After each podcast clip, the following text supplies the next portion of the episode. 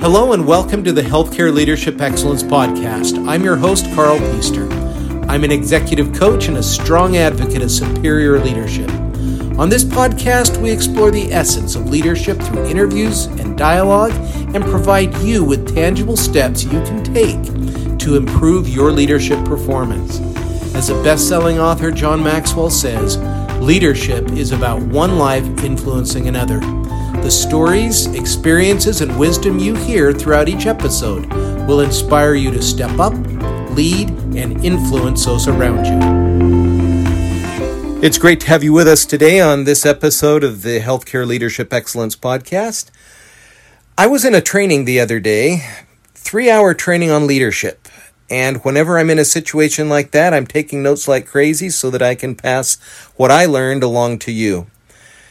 I'm hoping that these episodes, as you listen, add to your database of leadership that you can draw on. I guess I'd label the information today as focusing on agent or object. And right now in our society, many people feel like they're objects. They're objects that are acted upon and they have little control on their environment. Feelings such as the pandemic, the financial downturns, the bank collapses, international conflict, mass shootings. These, our current upcoming generation, which is called Generation Z, they were born right around the attack on the towers in New York on September 11th, 2001. And they do not have a lot of evidence, as they would choose to see it, that life is anything other than chaotic. And so when people are in chaos, they generally do not strike out on their own. They go into retraction mode, whatever that might mean to them individually, but they don't go into agent mode, and agent mode is controlling a situation. Not in a bad way of control, but in taking charge of the variables so that things turn out in a better direction. So, I just like you to think as you react to situations and as you help others react to their situations, if you can teach them what object behavior is and what agent behavior is. Now, let me give a couple of descriptions about what object behavior is. And I'm, I don't want to sound like a technophobe here, but when you're scrolling throughout your day on TikTok or Instagram, you're going to become an agent. Those that have devised these platforms openly admit that they have designed the algorithms to capture the attention and capture the mind. And so, if your people don't know that, they can spend a lot of time on a platform that is making their whole psychology into more of an object of where they're acted upon. They see things on their screens, they see notices. And again, not the technophobe here. I have many apps on my phone. I'm checking my phone on a regular basis. I use it. However, I use it judiciously. And there's evidence out there that some people are on their screens four to five hours a day doing non productive activities. Again, this is not an anti platform social media broadcast at all. However, there is a psychological hit on people that do that a lot, and it affects their psychology. And so, as a leader, first you have to ask the question where am I on the agent or object? Do I see myself as a person who can lead and direct others? Do I make my own decisions? What influences do I allow to affect my decisions? Those are questions that I think need to be asked. And the more focused and honest we are on those answers, that can change some behavior on our end that makes us better leaders. So just consider that agent or object. Now, one of the key things about being an agent is observation. There is a quote that mentions being quick to observe. And I love that comment. Quick to observe. I go to one of my favorite statements. Uh, it comes from uh, the book. Oh, I'm looking at it on my shelf here. Uh, the Creator's Code by uh, Amy Wilkinson, where she describes what is used in Top Gun Fighter School as the OODA loop observe, orient, decide, and act. That is one of my favorite leadership acronyms. And think about it as you consider if you're an agent or an object. Objects don't observe, they're observed, but they don't observe. Uh, they're rather inert. Whatever comes at them, they deal with. An agent is constantly looking around them, gathering information, not in a paranoid way, but in a curious way, the curious mind, the beginner's mind. Uh, Liz Wiseman, in her book um, that talks about influencers, I think that's the title of it, um, or better said, Rookie Smarts by Liz Wiseman. She talks about the Buddhist philosophy of beginner's mind. She also uses the phrase that the worst enemy of learning is knowing. So just think about that in regards to being an agent. How curious are you when you walk into this a situation? What are you observing? And how do those observations allow you to orient yourself better as a leader? And how do those orientations affect your decisions? And how do those decisions affect your actions? I'm just starting an article by from the McKinsey leadership platform that talks about smart decision making and how vital that is. I once interviewed a hospital CEO and I was curious, he was a superstar in his organization. And I asked him how he solved problems, how he made decisions and he looked at me and he said, Karl, one of the very first things I do is make sure I'm solving the right problem. So many times people sit down, they hear a problem, and they dive right in. And unfortunately, the pool they dive into is at about two feet depth, and they run into the bottom really fast because they have not observed well. They haven't dug down to see if they're really observe, solving the right problem. So, again, a lot of material here on agent or object. Do you observe in order to know the problem so that you can affect the problem instead of having the problem affect you? Um, I'm in a lot of training meetings that I participate in and that I also direct. And many times I'm talking in nursing units and their leadership discussions, and they're fascinating. And some of some of these have just been career highlights as I'm able to see these marvelous, dedicated people decide that they are going to be leaders. So, one of the key obstacles that they have to overcome is many times they see leadership uh, as administration. And whenever a conflict comes up, it's they. They need to work on it. They need to resolve this problem. It's just in a meeting two days ago. And I heard this well, when it gets to a certain point, they have to solve it. And they were the two nurse managers.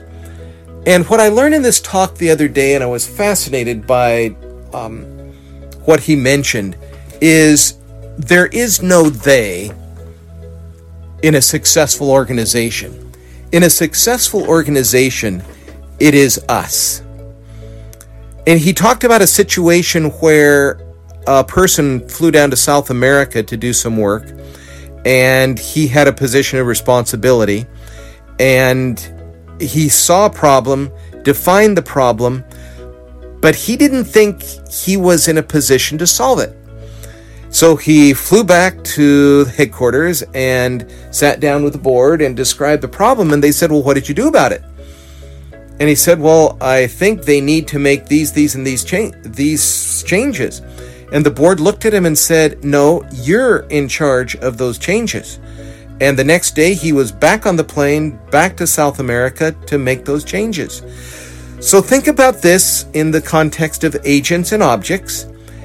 And how are your people in the aspect of they or us? I challenge you just to take a week or so and listen to your people talk. And listen to your people talk about their situations that are concerning. And when you hear that nasty four letter word of they need to, or they are responsible, or they're at fault, in a kind and strong leadership way, help them see the us. Because they immediately makes them an object. They're they're powerless until they move on the situation. Us can't do anything. I know that's lousy grammar, but you get the point. So, how can you, as a leader, think about this for a moment. How can you, as a leader, help your people get into us mode? And this is where we talk about empowering people. And that is, in my view, the abs- one of the absolute leverage points of great leadership. How can you teach your people to leverage their talents so that they're in a position to be the us, the we that solve the problems?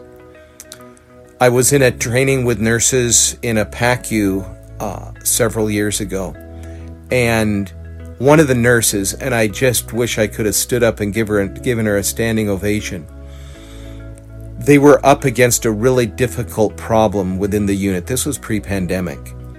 And there were some they comments going on. And this nurse, a younger nurse, I don't think she had more than five years in the field, but she was a fireball.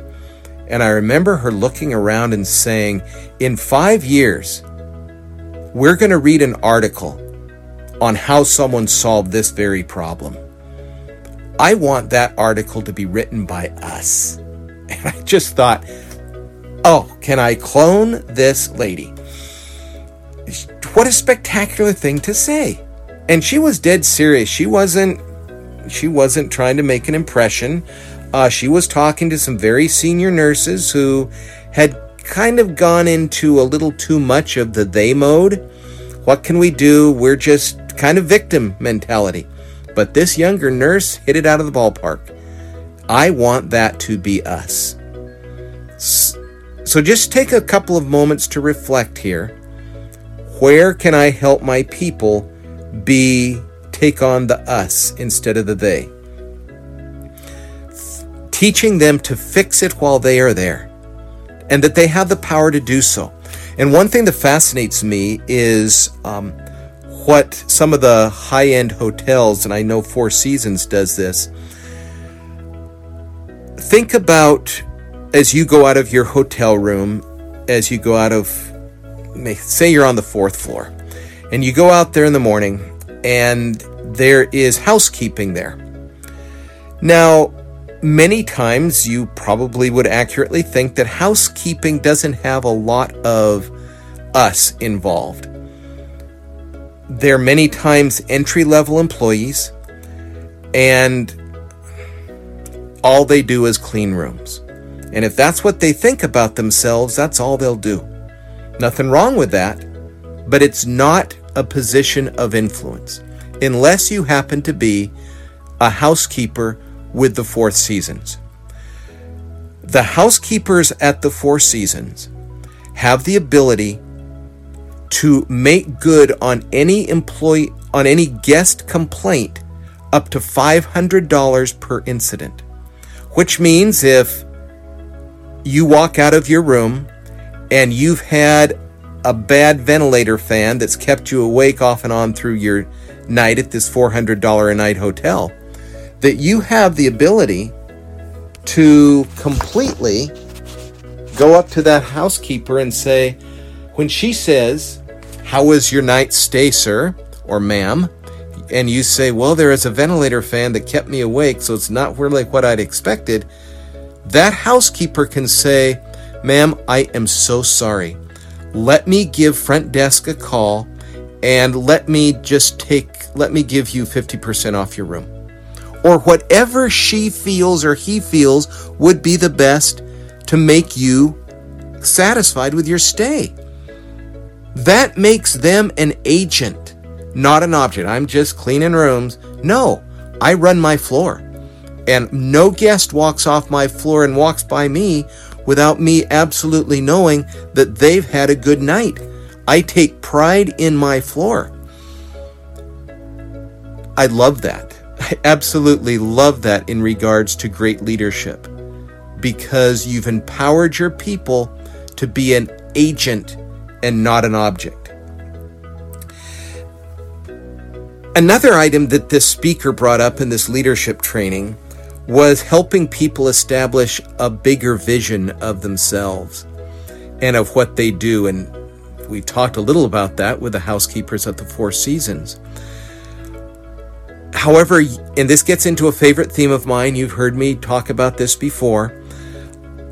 You can't lead unless you're learning.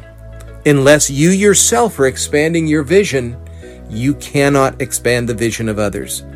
So, as leaders, you've heard me write, you read some of the writings that I put out over the last three years. You've definitely heard me talk about this in other podcast podcast episodes but please have a learning plan. Be reading a couple of books a month.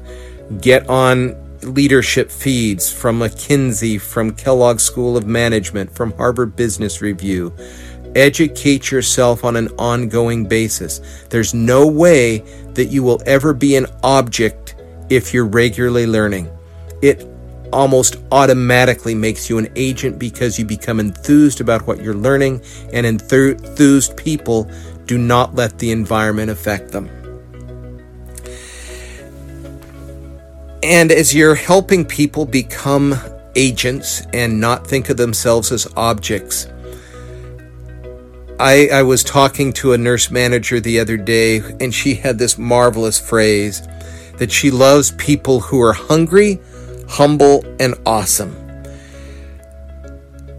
People that are told that they're awesome, not in a blowing smoke, make him manipulative sort of way. But your people that you lead are some pretty impressive folks. And they need to hear that from you. They need to hear that someone believes in them. Now, you might think, Karl, Karl, I'm just not that type. I mean, I don't need that myself, and I kind of cringe. Let me tell you a story about this. Um, I was in a training several years ago. And it was a horseshoe situation there. I was sitting at one end of the tables and uh, there was people around the table. It was a horseshoe shape. And immediately opposite me down the line on the other end of the tables was this one woman that as I talked throughout the morning, her whole semblance got worse and worse. She was not a happy camper with what I was saying.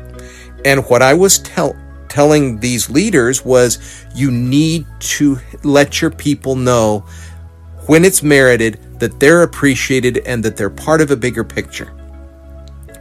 And on the break, Dan was the person running the um, presentation. And I said, Dan, I don't think I'm connecting well with that lady. He said, No, you're really not. And I said, Well, what am I saying? And he says, She's really uncomfortable uh, with the whole thing of praise. Last year, we gave her Employee of the Month, and she took a two week leave of absence because she was so upset with the spotlight on her. So, different strokes for different folks. Um, I've always remembered that story that this poor woman just did not connect with the aspect of praise. So sometimes you have to be a little careful there, I guess. But overall, people do like being told that they're doing great things. Again, to recap, agents, not objects. And if you want to really help people become an agent, incorporate in their thinking the fact of them versus us. There is no z- them in an agent mentality. It is always us. What can we do? And learning being great learners. Learner, being a learner breeds enthusiasm, and enthusiasm not in a Pollyannish cheerleader way, but in a I know we can do this and I want you to join me type of thinking. And then the last thing I learned in this presentation a couple of weeks back is the power of just getting over yourself. Many times when we have leadership concerns, the trouble is we have personal concerns before we have leadership concerns. I'm all about boundaries. I'm all about taking care of ourselves. We have to if we're going to lead others first. But be very careful if you're stuck on a leadership situation to be able to look and say, nah, this is really because I'm not focusing on those I serve. So, as one very wise person said, leadership is not a cloak of comfort, it is a robe of responsibility. I've said that before, and it's very apropos today. So, that concludes our leadership lessons for today. I hope they were as beneficial and impressive to you as they were for me. And just appreciate you being with us. Thank you for your time today. Thank you for listening to today's episode. We hope that you found it valuable for the work that you do. If you did, please do us a favor of leaving a review on your preferred podcast platform. Your feedback is vital in helping us enhance our content and reach more listeners like you. Furthermore, if you know someone who could benefit from this episode, please share the link with them. And if you have any questions or comments, please don't hesitate to reach out to us on LinkedIn or through our website at coachinggroupinc.com. Thank you again for listening. Until we meet again, keep learning and leading with excellence.